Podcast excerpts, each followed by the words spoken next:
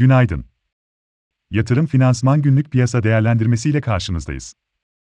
Bugün günlerden 29 Temmuz Cuma. Amerika Birleşik Devletleri'nde teknik resesyona girilmesine karşın, Biden ve Yellen'in istihdam, hane halkının finansmana erişimi, özel sektörün karlılığı gibi konularda iyimser mesajlar paylaşmaları ve Amazon, Apple gibi önemli şirketlerden gelen olumlu finansallar Wall Street'te pozitif momentumun devamını getiriyor.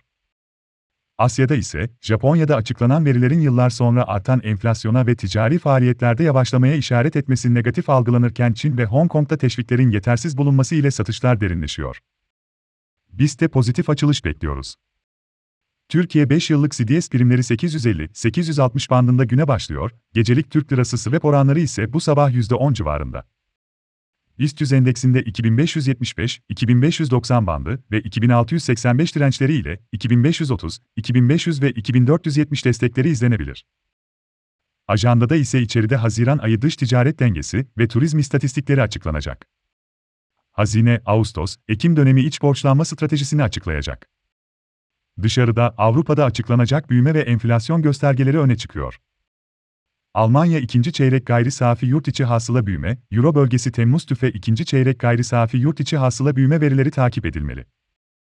Amerika Birleşik Devletleri'nde ise kişisel gelir ve harcamalar, PCE deflatör, Chicago PMI ve Michigan güven endeksleri açıklanacak. Amerika Birleşik Devletleri'nde ayrıca bugün 50'den fazla şirketin ikinci çeyrek sonuçlarını açıklaması bekleniyor.